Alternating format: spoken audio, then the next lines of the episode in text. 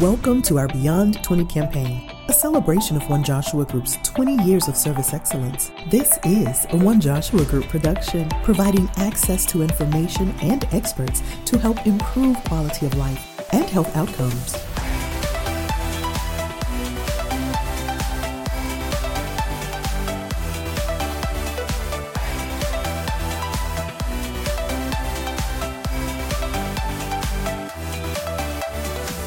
So, George, I have to first of all thank you for accepting our invitation. Um, just to give you a little background about why we are doing this podcast series. Um, we've been so fortunate to be able to enter our 20th year in business. And um, you've been with us along this journey for many of those 20 years. And we are grateful for that, and particularly what we've learned from you, and just to commend you on your dedication for something that is um, important to all of us. But I want to let our viewing audience know that we have joining us today in our 20th Beyond celebration here at One Joshua Group, um, one of our friends, Dr. George Perry, and Dr. Perry is professor and holds the Semmes Foundation Distinguished University Chair in Neurobiology at the University of Texas at San Antonio. And he is indeed one of the top distinguished Alzheimer's disease researchers. He has more than a thousand publications, and he's one of the top 100 cited scientists in neuroscience and behavior. He's also one of the top 25 scientists in free radical research.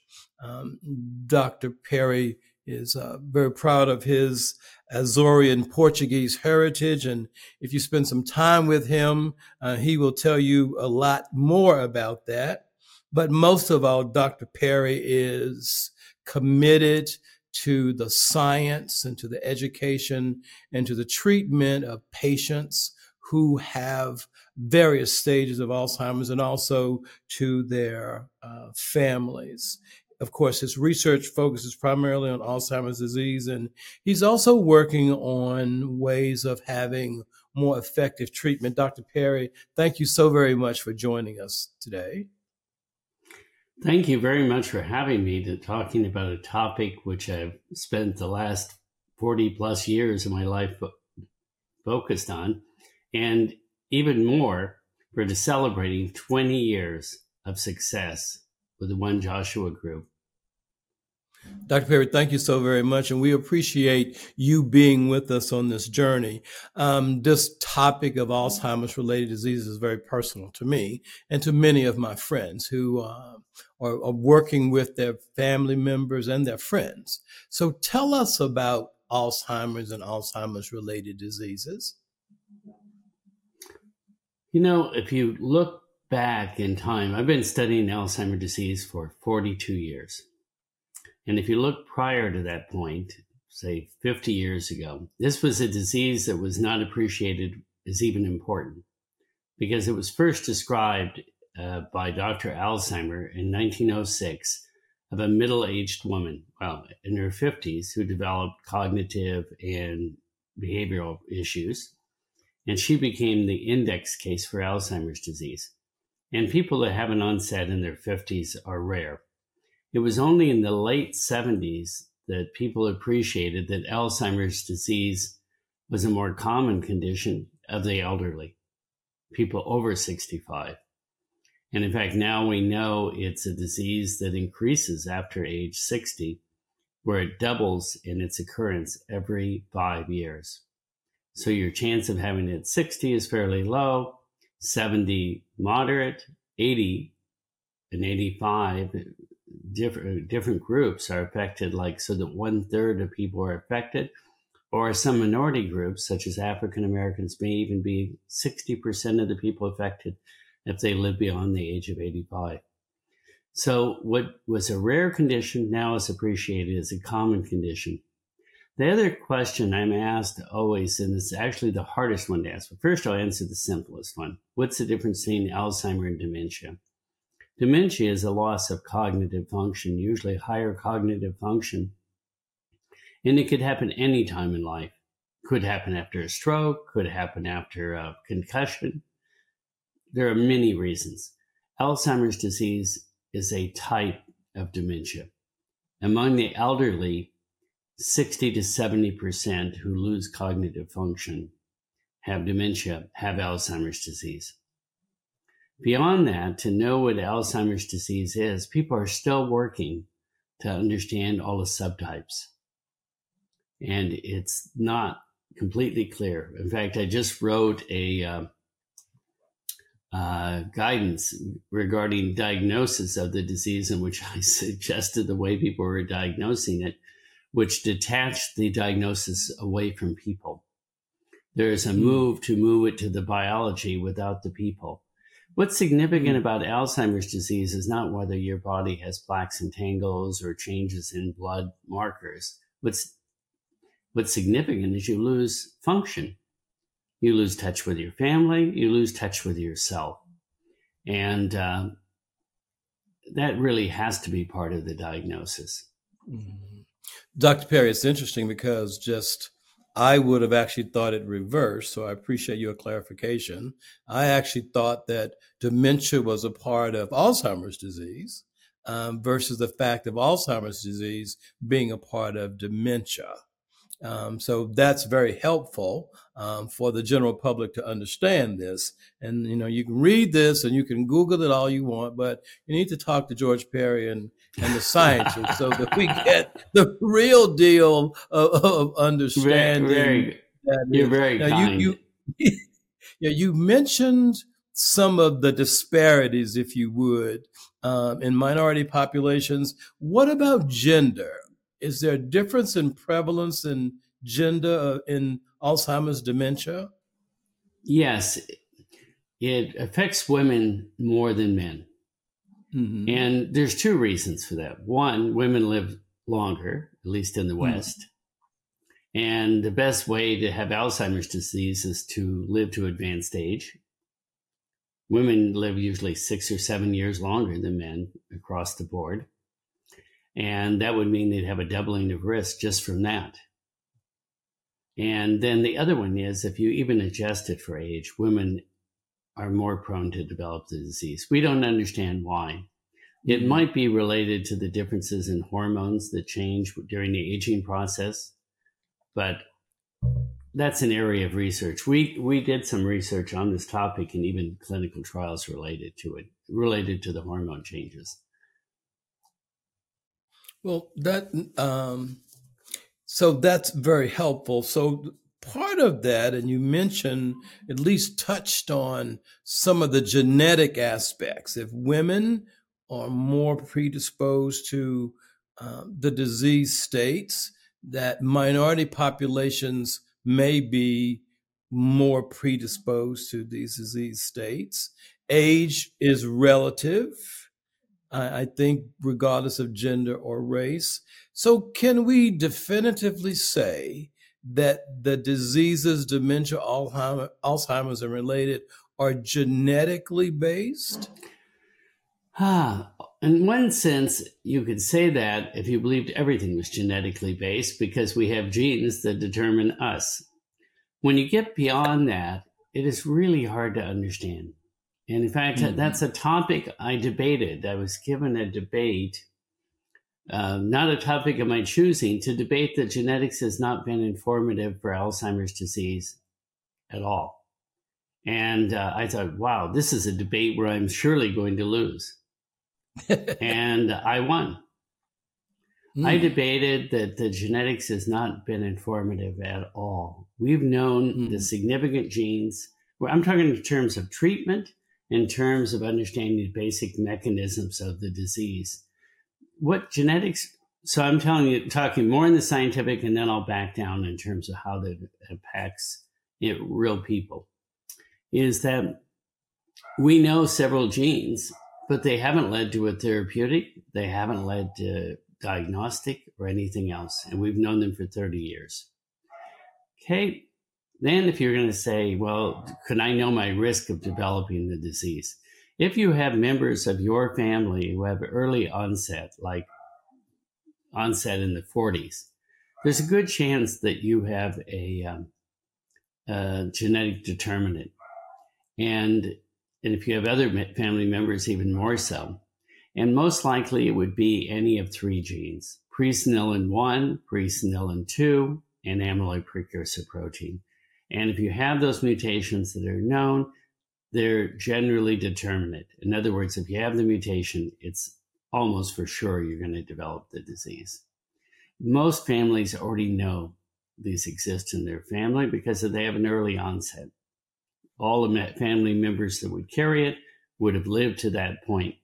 When you have an onset that's in the 80s, which is what most people, when I, when people tell me about their relative, I always ask how old they are.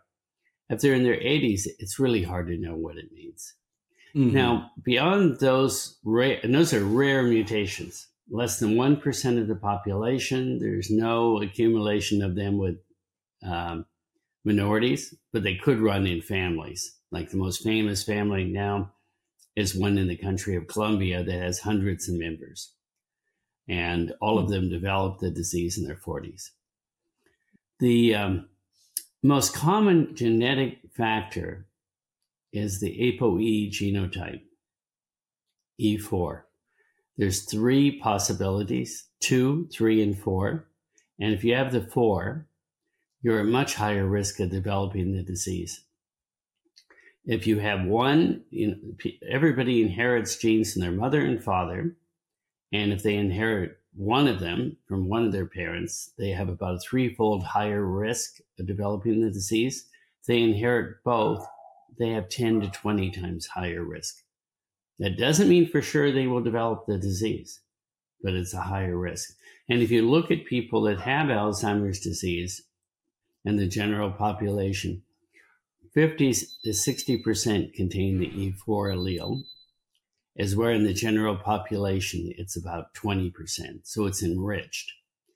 This is probably more common in some groups from Africa, uh, but it depends where they came from in Africa and I found out that slaves didn't all come. Well, number one, not everybody came as slaves, so they came from different parts of Africa, and the ones that came as slaves didn't all come from West Africa. I went to a minority meeting and thought that, and they nearly killed me for saying that. so I survived. Um, but why I'm mentioning about uh, the African piece is that we did studies that suggested the E4 allele uh, which is one that puts people at higher risk for Alzheimer's disease, is important in protection from malaria. Mm-hmm. And uh, it's the ancestral gene also of humans.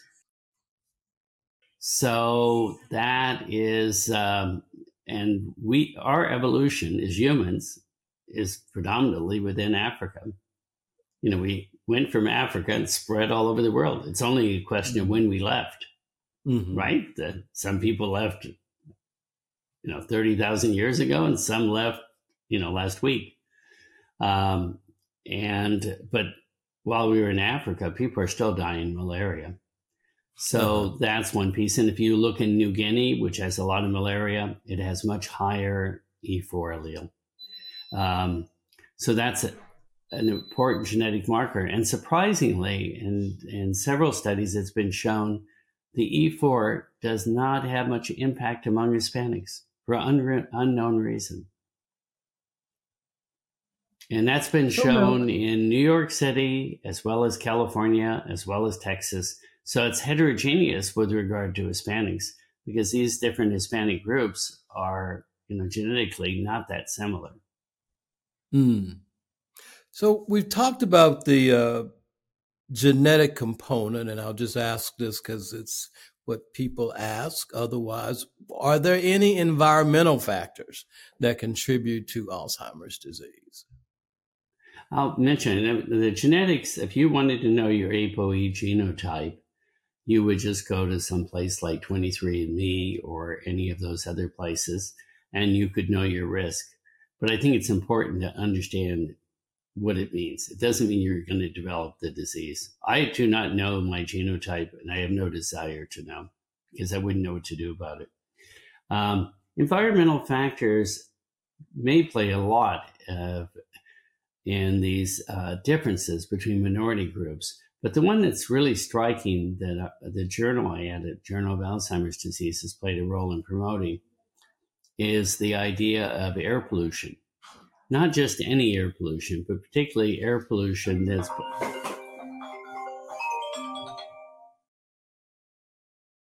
air pollution that is um, particulate in nature, like the one that comes from diesel exhaust or others. Mm-hmm. Um, but it doesn't have to be only from diesel exhaust. It's small carbon particles. They actually can enter the whole body through um, unknown mechanism, but possibly the lungs or the nose. They manage to get into the brain. They manage to get into organs, and they cause inflammatory responses.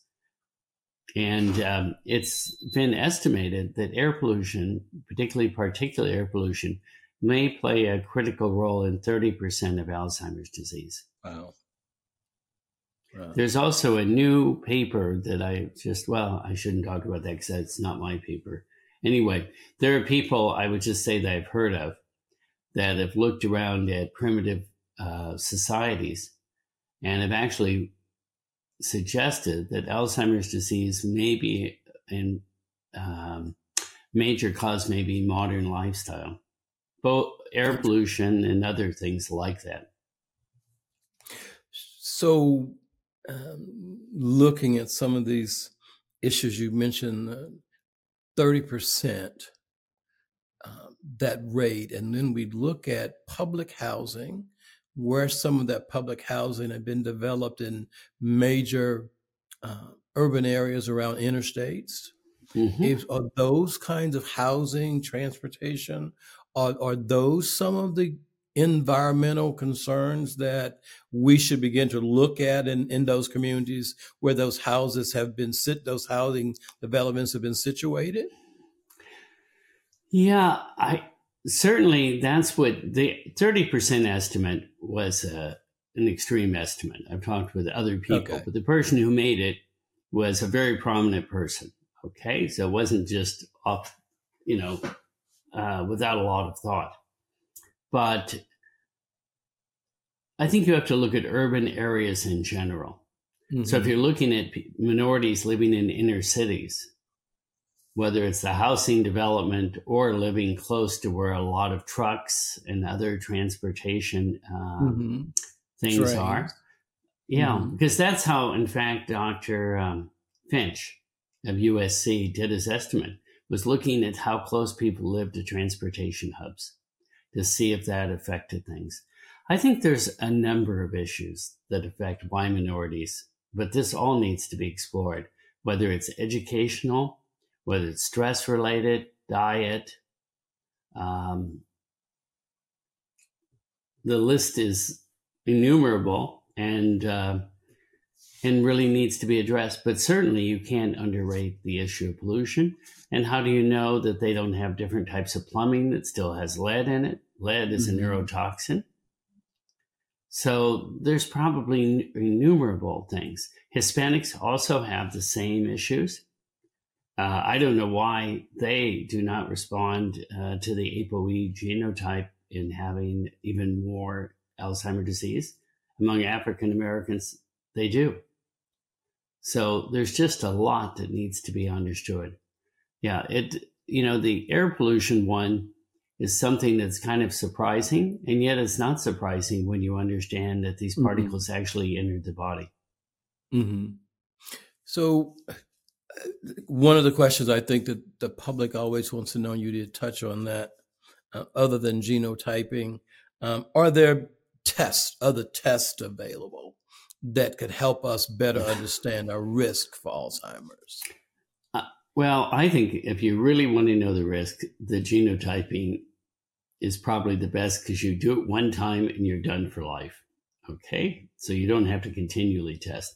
If you were doing biomarkers, their Quest is now marketing a biomarker, which is, to my understanding, is not FDA approved, mm-hmm. but they're marketing it at a fairly high price. I do not think these type of tests, the, this or um, cerebral spinal fluid or amyloid imaging with PET, I don't really think that provides useful information for most people. unless there's a better therapeutic. Mm. And right now, So- the therapeutics that are available are very marginal at best. So they must have given you my note cards because my next question um, was related to treatments that are available for Alzheimer's patients. So tell us about some of the therapeutics that are current and some of those in the pipeline. What's your thought about those? I would say so far, they're not very inspiring. Okay. So there's the old ones, like Aricept would be an example. It's a Mhm. Cholinest- cholinesterase inhibitor. And um, its advantage is that it doesn't have many, uh, does not have life threatening side effects. Hmm. The, it does have side effects, uh, gastrointestinal side effects that lead, often lead to its discontinuance, sometimes behavioral issues that develop. But some patients benefit from it. And the benefit's marginal. Then there's a NMDA related reagent, which is probably even less effective, but again, isn't life threatening if carefully administered. And those are the, could say, the old classic things. And when patients ask me or family members ask me, I actually recommend that they take them because they're not expensive, they're not threat, and they might benefit. Might. Even the company claims only one third of people benefit for one year. That's the best. Okay, then you have the new drugs that have been approved. I have very negative comments about them, and I've written a lot about it. Mainly because, number one, they do have life threatening effects. Mhm. People have died and not died in a benign way.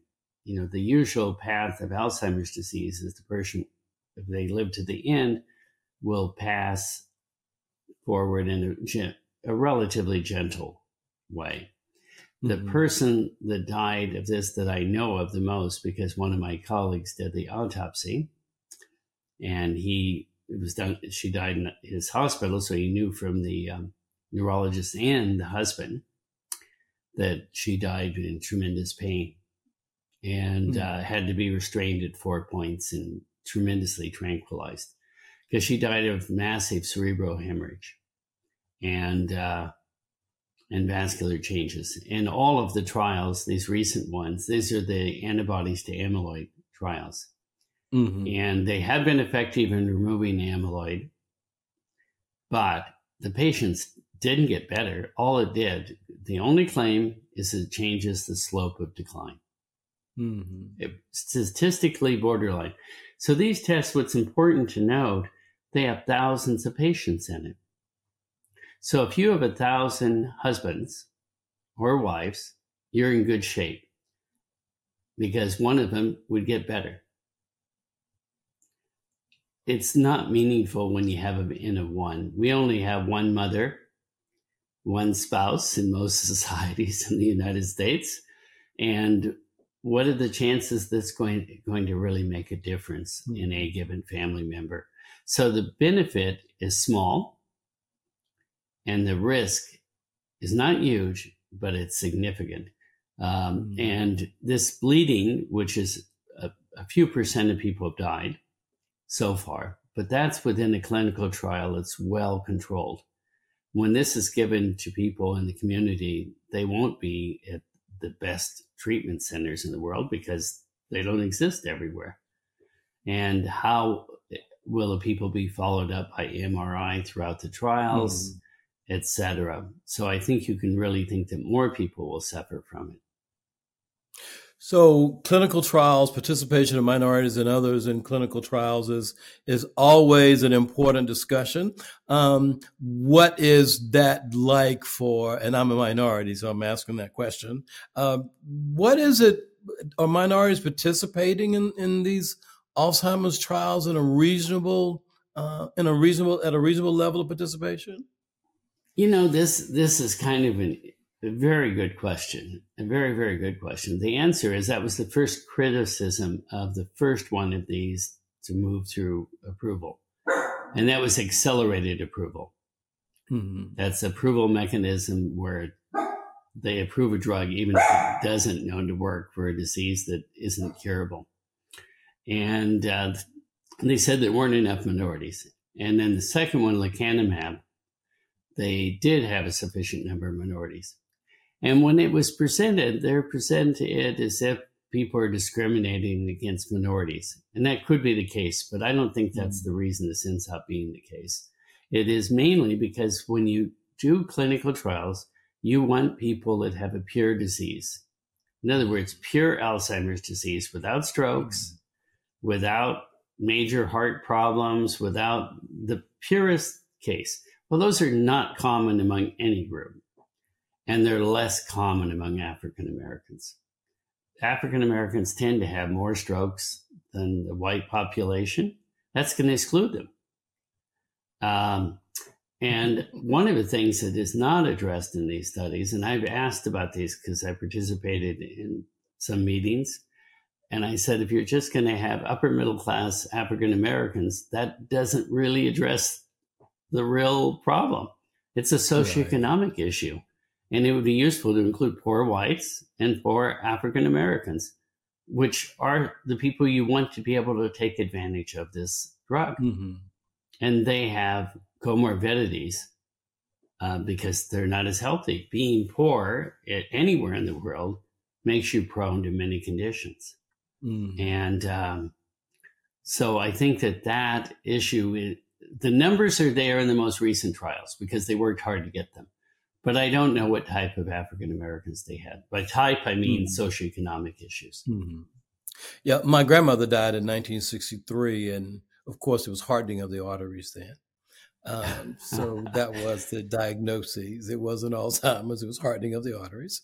And then I hear you talk about amyloid. So we are just, I, mean, it, I guess it just all makes sense that now we've come to a more definitive uh, and accurate uh, definition of, of Alzheimer's. You laugh. Tell me about that. Well, because the the vascular component of Alzheimer's disease has been debated for a long time. Mm. And uh, the reason this woman died is because of blood vessel attack.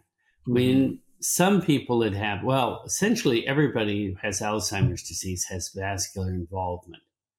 Mm-hmm. Some people have tremendous vascular involvement and they have a condition called congophilic angiopathy. And all it means is there's lots of amyloid in the vessels. Mm-hmm. And what happens is the muscle layer in major vessels is replaced by amyloid. And when that happens, the vessel has nothing holding it together. Mm. And now, if you remove the amyloid with an antibody, what's going to happen? You're going to end up with cerebral hemorrhage. Mm-hmm. So I predicted that, I don't know, 15, 20 years ago, a small note in Science Magazine that the likely result of all these trials would be cerebral hemorrhage. But it's much more. There's um, other things. So also, there's um, a vascular insufficiency theory of Alzheimer's disease, that there isn't enough blood circulation. But that area is fruitful for further study and mm. still unclear.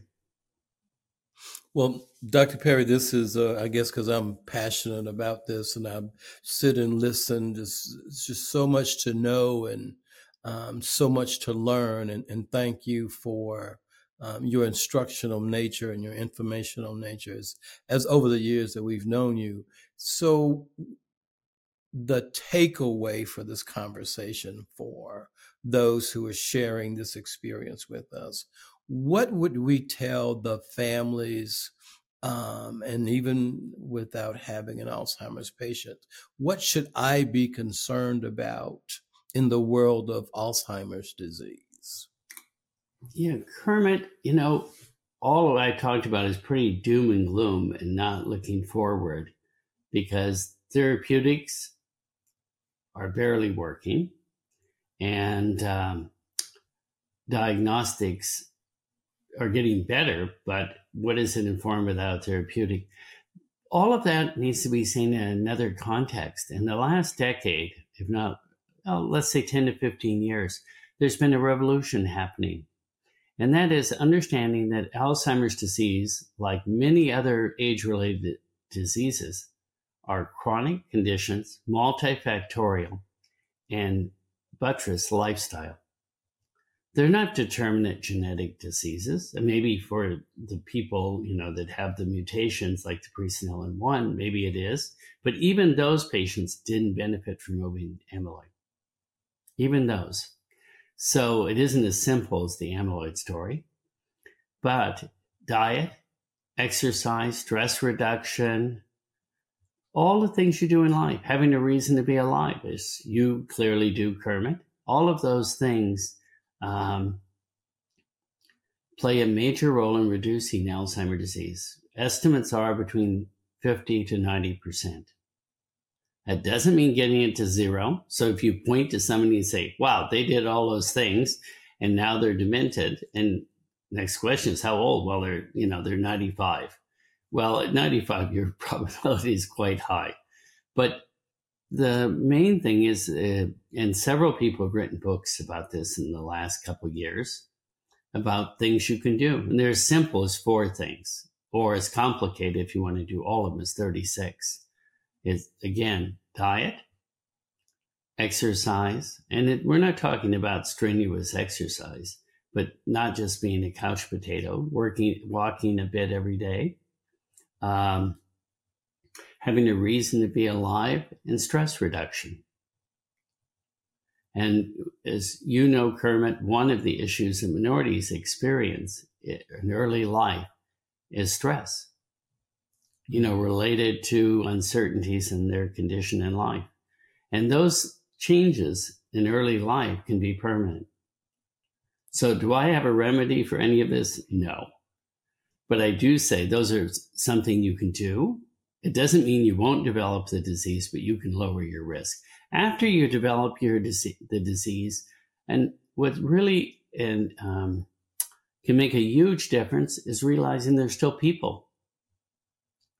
And, you know, they're only reduced to something that's less than a person, you know, full cognition at the very end phase of the disease. They're still there. And um, there are people who've written ways to care for patients.